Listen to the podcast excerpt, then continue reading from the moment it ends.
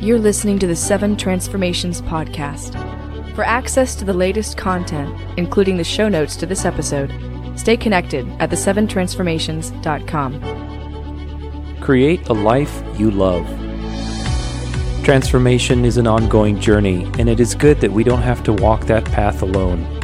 My name is Tudor Alexander, and this is my weekly podcast sharing life lessons on and off the competitive floor with a few stories in between. Thank you for joining me on this journey. And now, let's create a life we love. Well, hello, hello, and thank you for joining me today. My name is Tudor Alexander. This is my podcast, The Seven Transformations, and today I want to talk to you about independence. I had a pleasure of having some lunch with my mom. I haven't had a chance to catch up with her in a while. And yeah, I always laugh. I told one of my friends today at how transformation is mutual. It's always mutual. You know, I I work in the business of helping people become independent, especially through dancing, uh, teaching choreography, you know, choreography, creating these stories for people, getting them a chance to express themselves and be vulnerable and be strong, be independent. Obviously, especially women. I work a lot with women. And uh, my mom, if you haven't followed any of the stories, I am working with her and a good friend of mine, Joey, who I just interviewed. If you guys didn't check those episodes out, he's a personal development coach, really cool guy, one of my best friends, very motivational, very inspiring.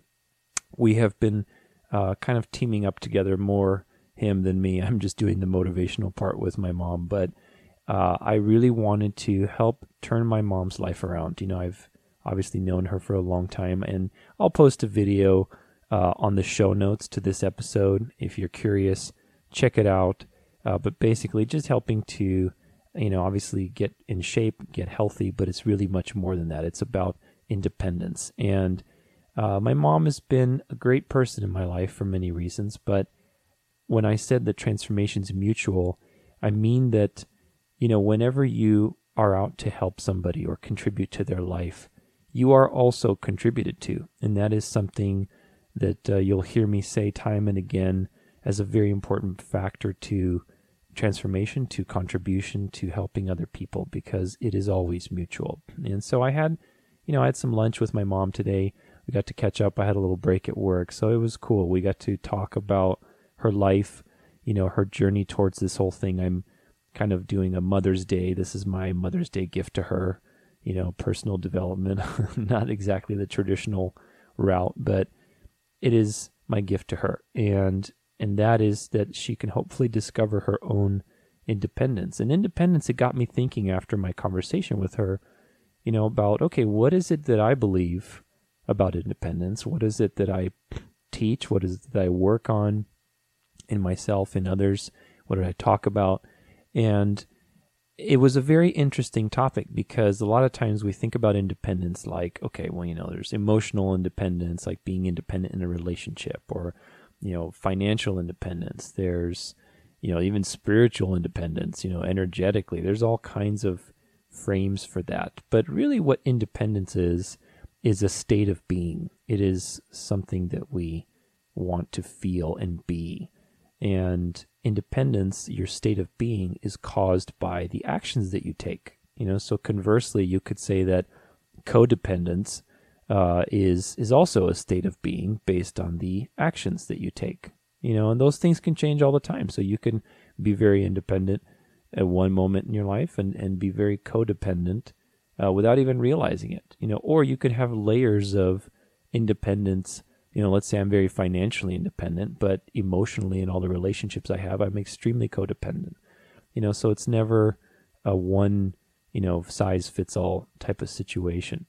And with dancing, uh, it's been a very educating process in my life, especially teaching, obviously, because, like I said, I do have to help people. That is one of my main goals. In fact, as a teacher and somebody who's helping other people, one of my main goals is that my students don't need me. And I think that anybody who is in a personal development type of career or service situation, you know, that's similar, I think that should be a good goal to have because I don't want my students to be dependent on me. I really don't. That's actually my number one thing that I'm always working on is helping them be their own person, be free. In an ideal world, you won't need me, you know, and that's a really weird kind of business strategy or business model uh, because certainly, you know, today's world, business is all about dependence and survival and making sure, you know, people are clinging to you and that kind of thing. And I don't think that's the right way to do things. I don't think that that really empowers long-term relationships. So independence is a very big part of you know what I like to talk about, what I do in my life. I think it's a very important thing. So I decided to make an episode on it. So here we go. I looked up independence. I look up the definition and it says free from outside control, not depending on another's authority.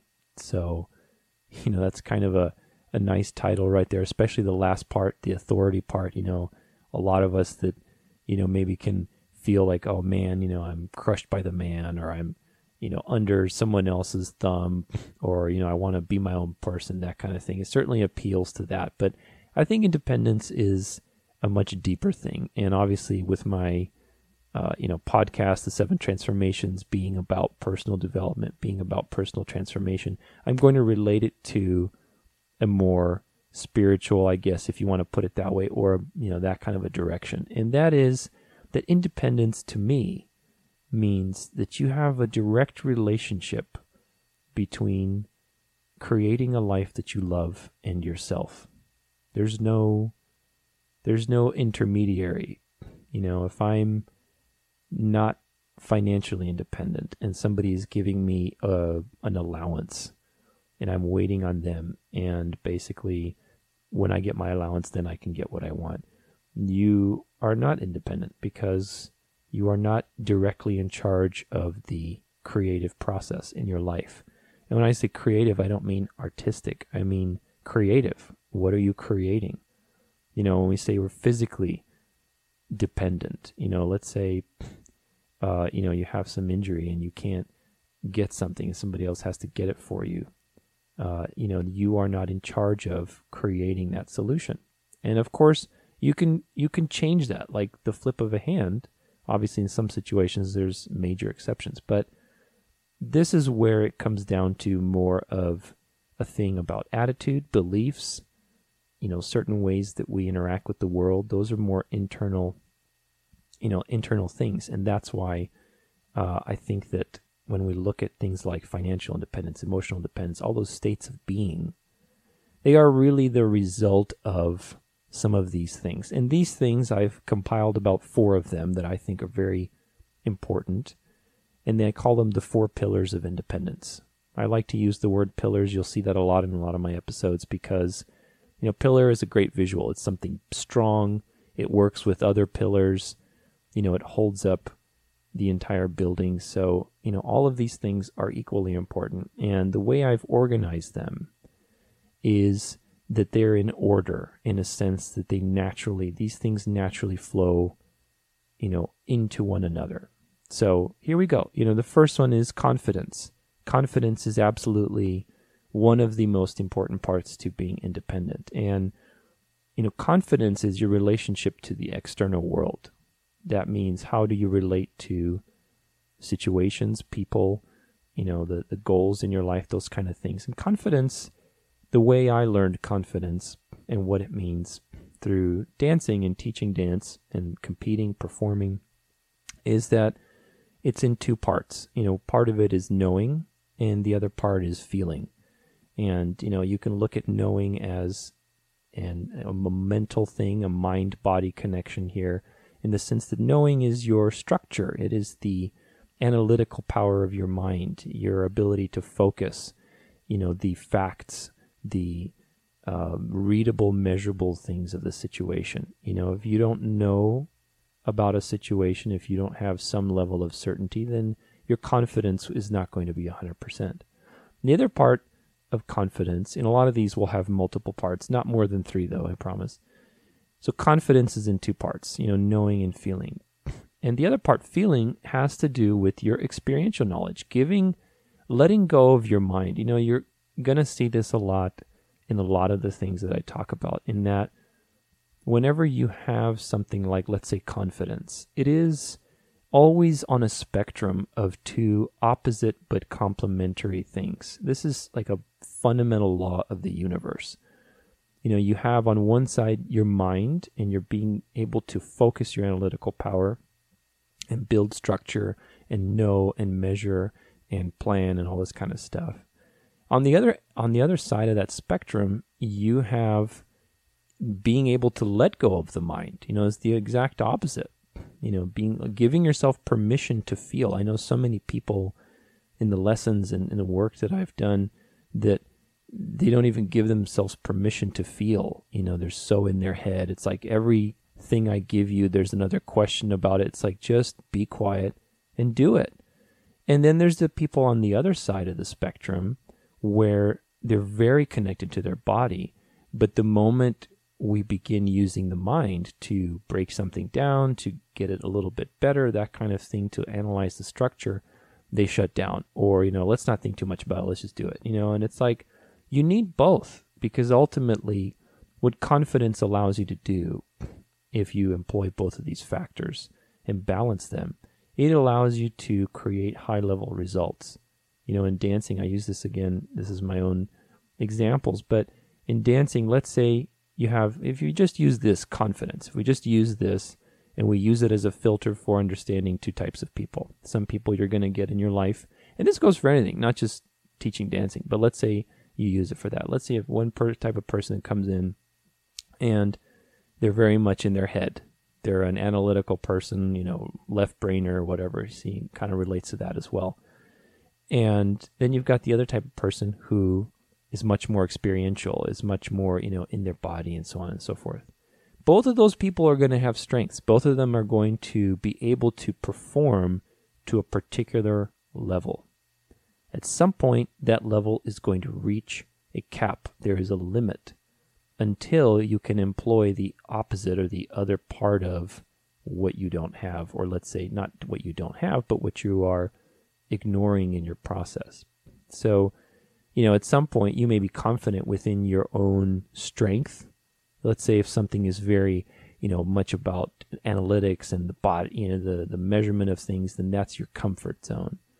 And you've heard this kind of stuff before. And the moment you start getting into feeling land, for example, you know, then it starts to become uncomfortable and your confidence shrinks. Well, if you can master both, if you can employ both in a balanced fashion, then your confidence is going to rise and it's going to be there for all sorts of situations. Confidence shouldn't be reserved for a you know a small amount of situations. And that's what really being confident is. It's about employing both the knowing and the feeling, having experiential knowledge, giving yourself a chance to be intuitive and to you know trust your gut as they say. And that's what creates confidence. And that's your relationship to to the external world. So with that you know it goes into the second part or the second pillar which is courage. And courage is your ability to initiate to actually take the action i heard a great quote and we use it all the time where i work it's that courage is taking action even though there is fear anyway you know even though you're afraid it's acting anyway.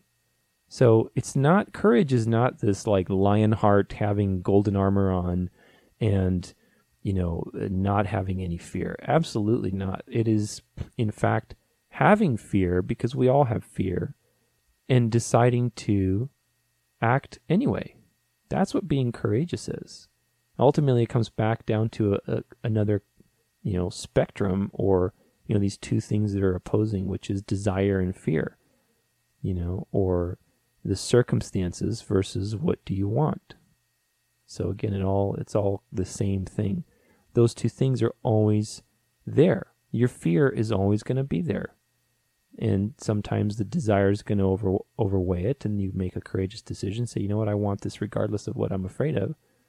Or sometimes the fear and the reasons are going to come in, the rationality about the situation is, and your mind is going to justify the you know, you know not acting.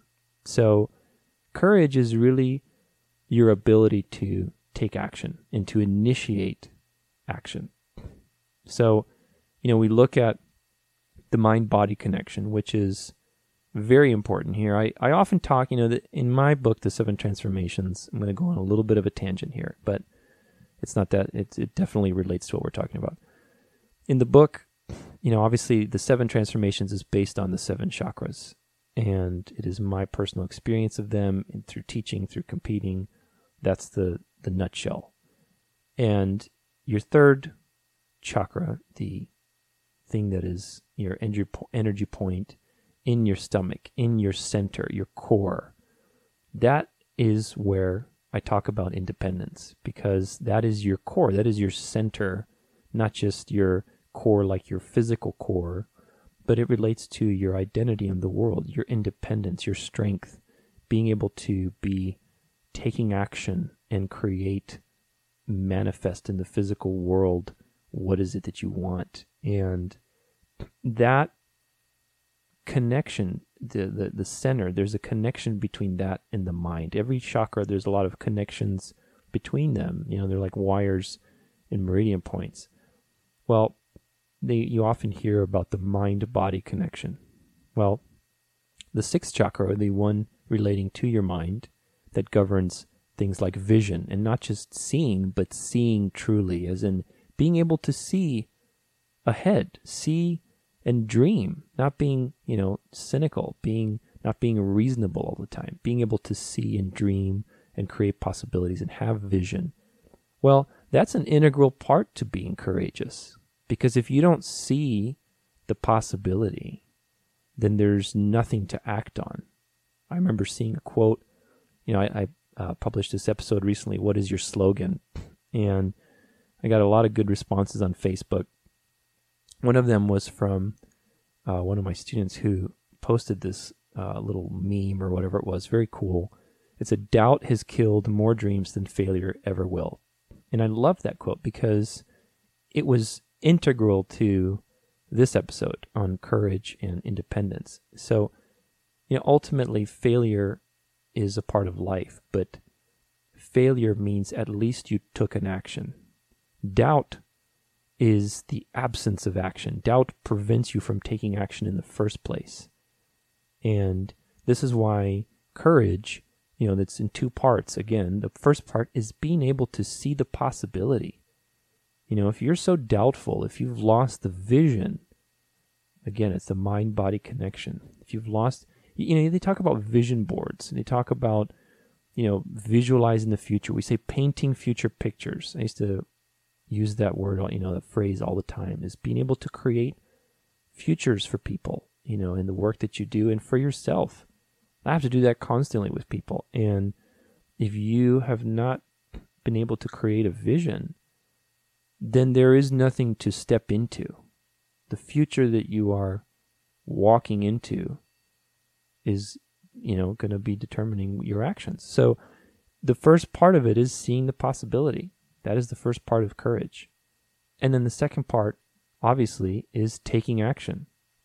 Now, that seems like an obvious one, but what determines your ability to take action? And that is your willingness. Willingness is also a factor of the mind. You know, it's your will, it's your willpower. You know, it's your willingness to be uncomfortable. Courage is not comfortable. You know, there's your growth zone, as, as we often hear. But willingness is what determines whether you are going to take the action or not. Because there's always something to lose, especially for the things that we really care about. Are you willing to take the action? Are you willing to be uncomfortable? So the first part is visualize, vision, and the second part is be willing to enact that vision. That's what creates courage, your ability to initiate action. So we have confidence, we have courage, and naturally, these two, when, when you look at them, and you look at them as processes in your in your mind and your body and your spirit, they lead to accountability, which is your relationship to the internal or yourself. You know, accountability, I thought about, okay, what is accountability? I'm sitting there thinking like how would I relate to it? How do I talk about it? And Accountability to me is awareness. Ultimately, you know, you can. I heard this quote again. I love using quotes, but Einstein is one of my favorites. You cannot blame a fish for its ability to not climb a tree. It's something like that. You know, living a whole life, you know, not climbing a tree. You know, it's not accountable for climbing a tree. It doesn't know how to climb a tree. So ultimately, accountability starts with awareness. Being able to be accountable begins with knowing what you have to be accountable for. Somebody who is not aware cannot be accountable. And awareness, this is this is a very big umbrella here because you know, for example, like let's say, you know, you take something like a negative habit. You know, whatever it is, I don't know, smoking. If you're a smoker, I'm sorry, you do what you want. I don't really have any opinion on it. But let's say we take something that is physically, you know, generally not good for you. You do that regularly. Well, there's an awareness that okay, this is, you know, killing me or drinking diet soda is killing me. There's a lot of things that are killing us all the time. But awareness of the impact, of the true impact of you know, said habit, whatever it happens to be. Awareness is not just knowing. Awareness is also feeling. Just like we talked about with confidence. You know, it's the same process. So if I'm aware that, oh yeah, you know, all the commercials tell me smoking is bad for me or drinking diet soda is bad because it's got this and that and whatever. But let's say something happens, you know, there's a little sign from the universe that kicks in your intuition. Now you have a little more experiential knowledge about maybe the potential impact of what you actually are losing.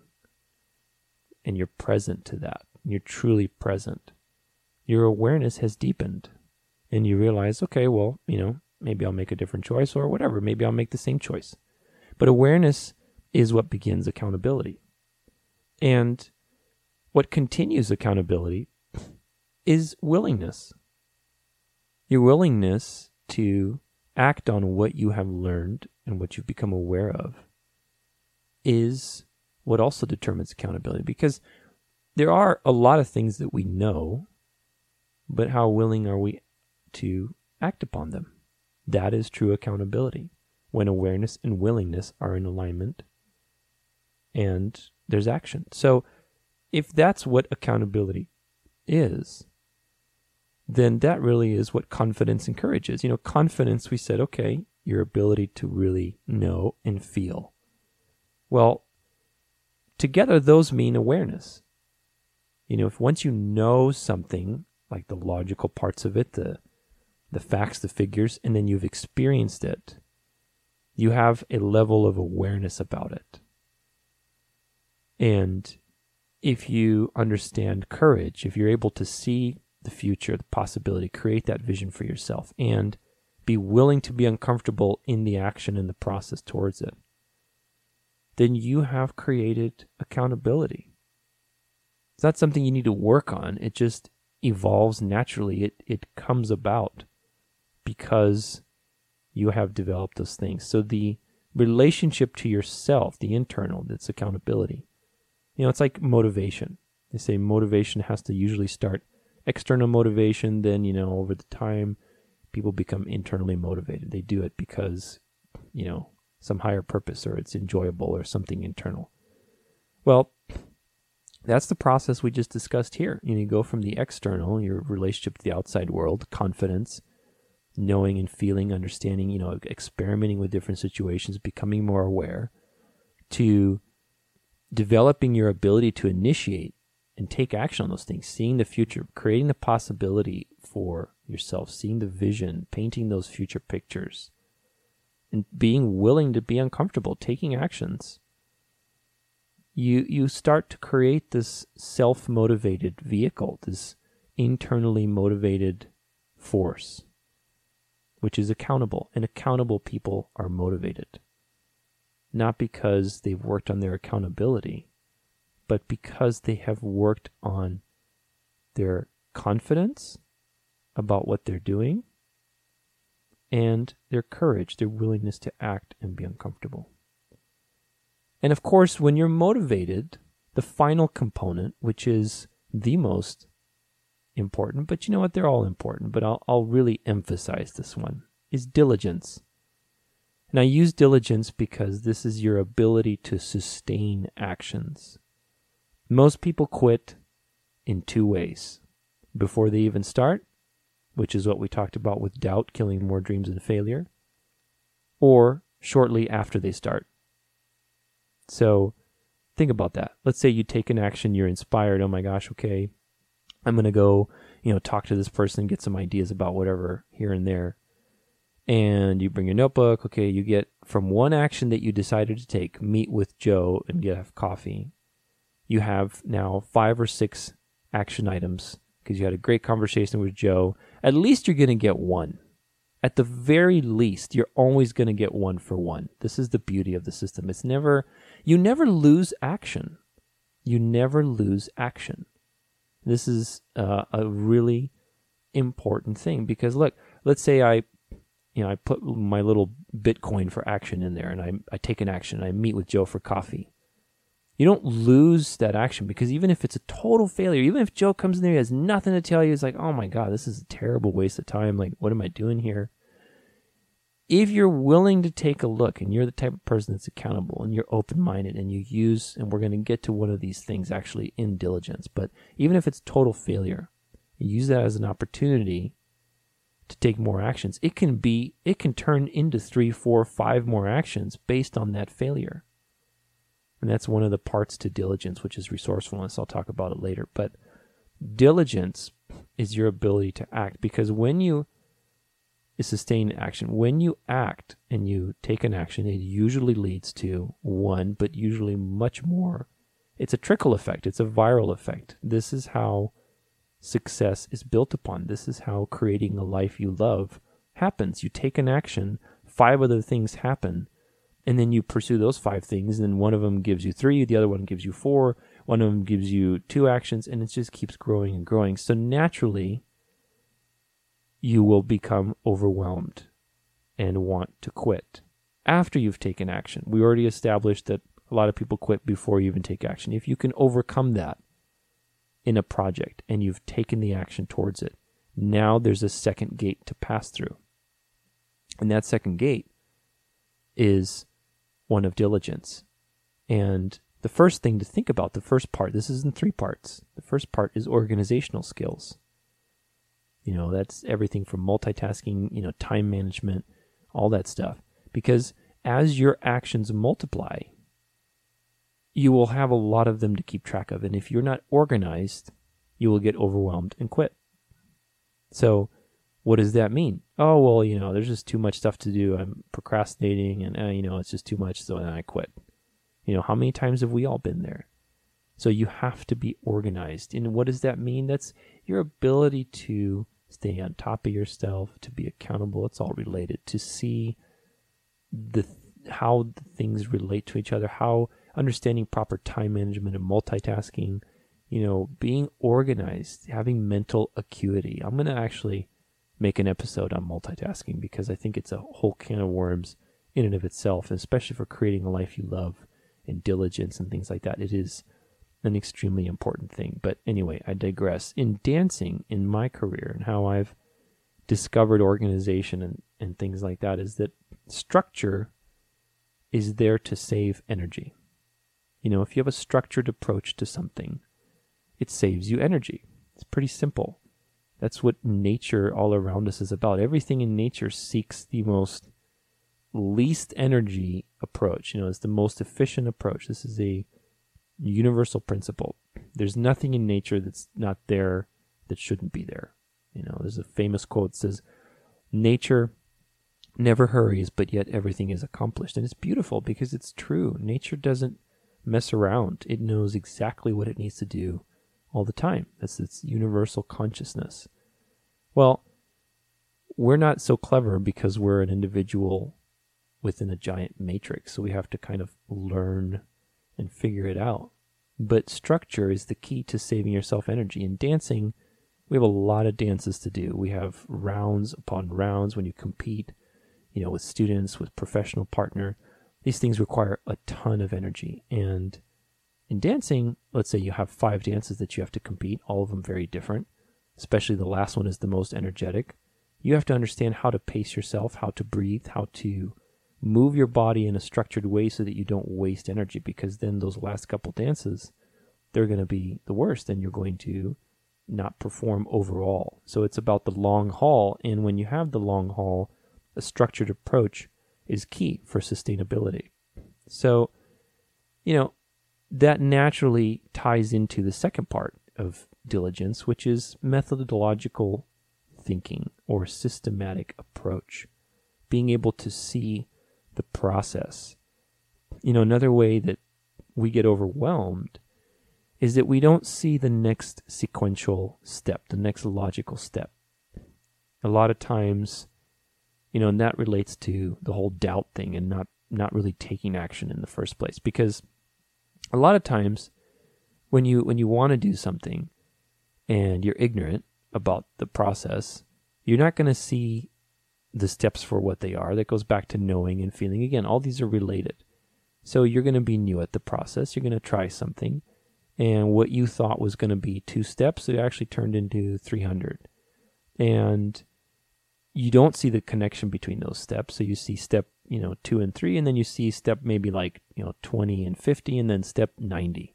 You're like, oh man, I'm never, I'm never going to get to that step, or it's too much energy required to get there, or it's, you know, too many resources or whatever, you know, something where there is an enormous amount of required energy and resources to get there.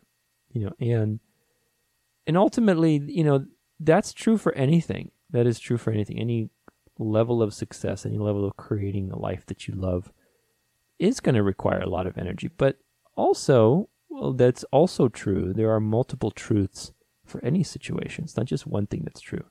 Also, what's true is that there are many, many, many, many steps that take you there. And if you're able to see those little many steps, then guess what? Your confidence is going to increase. And, it, and it's a self sustaining cycle because if you see all the little steps and you can take one baby step, okay, great. I knocked it out. Crossed that off my list, got a little dopamine, boom, go to the next thing you know, write everything down. I love writing stuff down because I get to cross it off. I feel accomplished. It gives me a little boost. Be organized. So ultimately, that methodological thinking, seeing the steps towards something, is going to minimize your chance of getting depressed and overwhelmed and not seeing the connection between you and your vision and your future. Because there are many, many steps. And ultimately, we usually you know, neglect many of them because we are new to the process. And that's where experience comes in play and your willingness, again, to withstand failure and process. In the competing world, especially dancing, I mean, it's, you know, it's horrible. Ultimately, there's no finish line. So, in something as subjective as ballroom dancing, I had to really get accustomed to the process and not getting attached to anything. Because regardless of how much effort you put in, sometimes, many times really, the results don't match, you know, the the desire or the even the effort that you think that you put in. So it really is all about the process. It's been an incredibly humbling experience, and it's taught me about the value of process and seeing value in the process, being rewarded just by taking steps, even when you meet your goal it's over. It's done. It is gone forever. So all you really have is your process. You know, that's that's really all that you have. So being able to be methodological in your thinking, process oriented, it will save you a lot of depression, it will give you motivation, and it will give you fulfillment, which is the most important thing because fulfillment allows you to be diligent and sustain the things that you begin. So the final part, you've got organizational skills, methodological thinking, resourcefulness is the third one. Being resourceful, this is one of the key ingredients to being diligent because resourcefulness, and I told you that I would refer back to this earlier, resourcefulness is an extremely powerful ability to create success, and it's absolutely needed. It is your ability to be creative. And when I say creative, I don't mean artistic. I think everybody is creative. I think that we all have creative power because how I look at creativity is your ability to see the relationship between two things. That's it. It's very simple. And we are taught to separate two things in school. This is different from that. This is this and this is not that. Analytical skills, which are important. Again, spectrums, two opposite competing values that we have to reconcile. But creative thinking is not so much taught in schools. They say yeah, that's you know your your major life lessons about business and all this stuff are in the field because that's when you have to make creative decisions, when you have to see the relationship between two things, you know, and and learn resourcefulness, which is a result of creative thinking. When you are in a situation and there's a difficulty, your ability to see the relationship between whatever it's going on and a solution, that's creative thinking. That is what creative thinking is. So resources can be a lot of things. Obviously the physical, you know, things come to mind like money and time and things, but there's so many more layers of resources. Social, people are resources. They're probably the one of the best resources in your life. You know, uh, failure. Failure is a resource. Your, you know, we can say this is optimism, but your ability to use failure as a resource for more action is the determining factor to diligence. Like I said, if I went to have coffee with Joe, and it was the crummiest, you know, appointment ever. You know, I expected to get like all this knowledge, and he just totally wasted my time.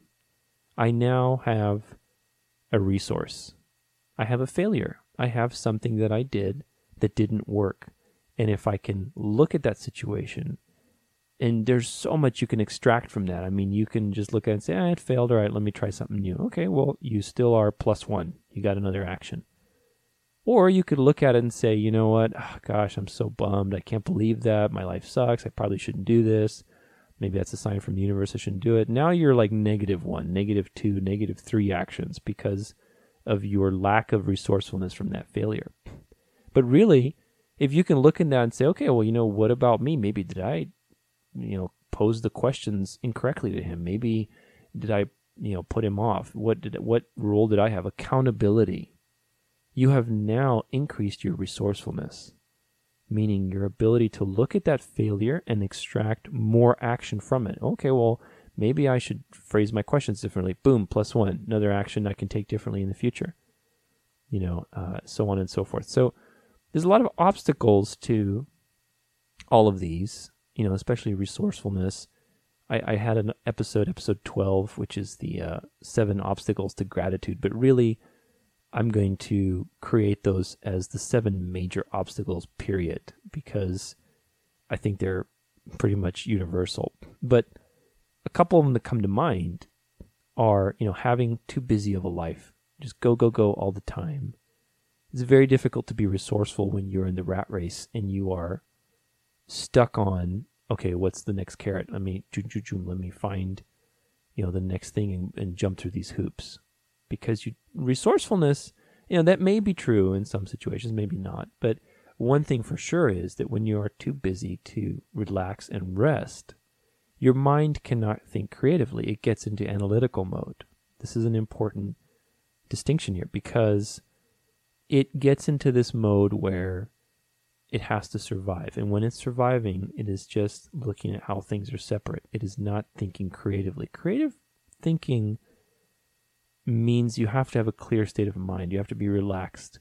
You because those types of things, seeing how things are put together requires a different state of being. You have to be able to observe. When you are stressed out, you cannot observe. You're stuck in the moment. You're stuck in surviving in, in action. So busy life is a major obstacle. And when I say busy life, not in a good way, like it's good to be busy. Don't get me wrong. I like being busy, but you know what I mean when I say that you're too busy.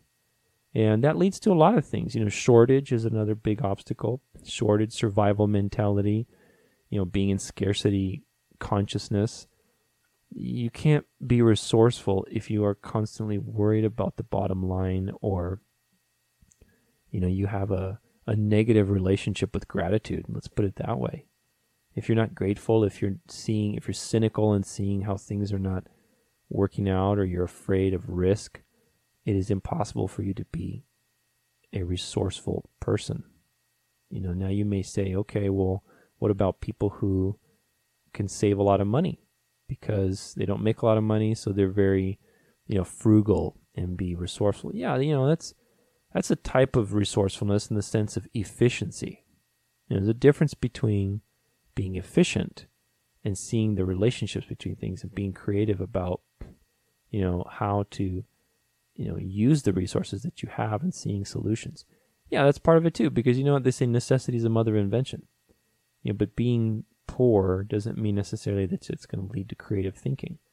It may you know you see a lot of great examples about it so uh, but it may not as well. So we because shortage is not having it doesn't have anything to do with you being poor you know shortage is a mentality you know scarcity consciousness is a state of being that you can get into, whether you're rich or poor or medium wage, whatever it is. It's constantly. If I go to Walmart and I want to buy a twelve dollar T-shirt and it's like eighteen dollars, I'm like, oh, man, no way, I don't want to spend that much money. Boom! Instantly, I'm in scarcity consciousness, at least for maybe two minutes. But how many of those little transactions you have a day, and if you don't keep a check on it, then your consciousness starts to change because the words, the things you say to yourself, your actions create shortage. So, attachment is the other one. You have busy life, shortage, attachment, attachment to an outcome. Um, so it's got to be this way or another way. Well, guess what? You can't see relationships to other solutions if you're so attached to one. I read this book called The Power of Not Knowing, and it's a great book. Talks about the power of not knowing. I mean, it's the power of basically being creative and not having a particular way that it has to go. You know, again, spectrums. Sometimes it's very useful to have exactly what you want in mind, and sometimes it's not. Sometimes it prevents creative thinking and gives a lot of examples of famous companies that started and how they started and even situations like hostage situations where people were thinking creatively for situation, you know, solutions all because they weren't attached to a particular way that it had to be. So the final one is cynicism. Again, these are all in episode 12 if you want a little more info on them. Uh, but they're major obstacles, and there's three more, but I'm just naming four for now. So busy life, shortage, attachment, cynicism. Cynicism is this deep rooted, you know, I, I associate it to, you know, like an antithesis to your spirituality. Because spirituality to me is really a sense of being connected it's not having to do with, you know, with anything religious. It is your sense of connectedness and seeing the integration of yourself into the greater picture. So cynicism is the opposite of that. It is the separation of yourself. And if you think about that, what is the impact of that consciousness on your life? It is seeing constantly how things will not work. Because if you see how you're connected to everything else, then you do see how you're connected to your future. You see how you're connected to success. You see possibility. If you have lost that twinkle in your eye, as they say, that is cynicism. That is seeing only problems anytime someone suggests a solution. So, cynicism is a major obstacle to being resourceful, which is one of the three parts to being diligent. You know, and I'll close with this as far as the diligence and resourcefulness in dancing especially recently, I've been so amazed at how, you know, we'll have a problem with the choreography with a student, something, or, you know, even with my pro stuff. If something's not working out, I got to step forward and it's just, I'm, it's just a weird orientation. It doesn't feel right, whatever. There's something going on. All I have to do is use the other option. There's only two options at one time. If I turn to the left, well, let me try turning to the right. If I use my left foot forward, let me use my left foot back, or let me step with my right foot forward. It's like you only have pairs of two, obviously. And it's like how many options there are with just two is insane. It is a magical thing because if, and in every case, if it wasn't one, it was just the other. That's all I had to do. There was no complicated solution. All I had to do is just see. And sometimes, even Louise, like I said, recently especially, I've even blown myself away. I'm like, wait a minute, wow, I didn't even know that was possible. And it's such a silly, silly solution to the problem. Like literally, it was maybe I had to just turn the other way or something like that, or turn the change my left hand to my right hand or something like that. But it's so simple. It's like the back of your hand. And that's what being resourceful means being able to see the relationship between two things. And sometimes it's extremely simple, but yet it's invisible. And that's what creative thinking is all about. So let's do a little review coming up on the end of the episode here. Four parts to independence confidence, that's your relationship to the external world. And confidence is about knowing and feeling, integrating your body with your mind. Courage is your ability to initiate actions and take take the lead, go for it. It is taking action even though you are afraid, regardless of your fear. And what that means is in two parts seeing the future, being able to create a vision for yourself, and seeing what the future actions might look like. And part two, being willing to be uncomfortable in taking those actions. That leads to courage. And naturally, if you exercise courage and confidence over time, accountability is going to develop. And that comes in two parts. Accountability is all about being aware first about what you're accountable for and being willing to take action on what you're aware about, which relates to confidence and courage. You know, being confident, knowing and feeling, and being courageous, taking the action, creating those futures for yourself. Those lead to accountability. It's a constantly evolving process. They all feed into one another. And people who are accountable are motivated internally, which leads to diligence, your ability to sustain actions once you've taken them. And diligence is a three part monster.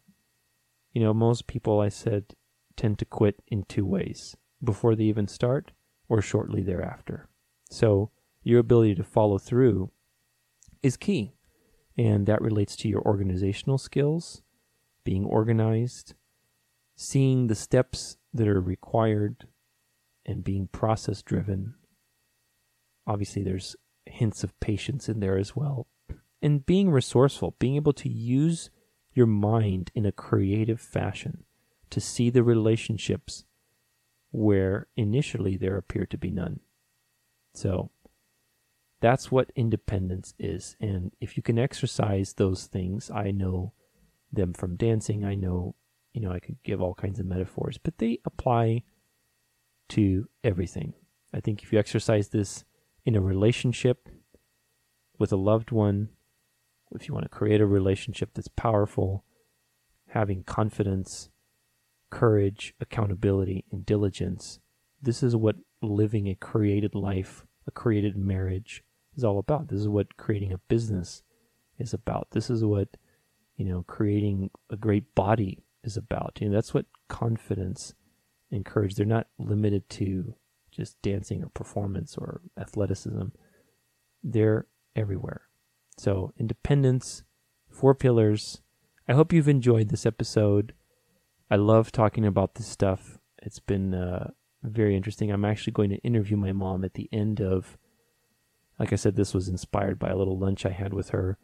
Uh, I'm going to interview her at the end of that period, which will be around Mother's Day. So look for that interview if you're curious about the video I made, kind of uh, announcing her story, so to speak, then check it out. It's uh, on the show notes for this episode. I'll paste it again.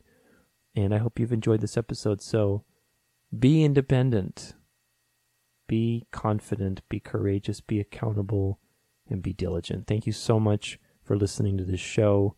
I really appreciate the ability to contribute to your life, to share what I love with you, and I hope that it's made a difference. If you like this episode, share it with your friends. I'm on Facebook. Uh, check out the website too. It's just made some new stuff on there as well. We actually created a Patreon account. Uh, so if you like these kinds of things, you can uh, subscribe. There's you know all kinds of links there if that's something you want to do. But thank you so much for your support, and I'll see you guys on the flip side. See you later. You're listening to the Seven Transformations podcast with your host, Tudor Alexander. For weekly articles on creating a life you love, stay connected at the7transformations.com.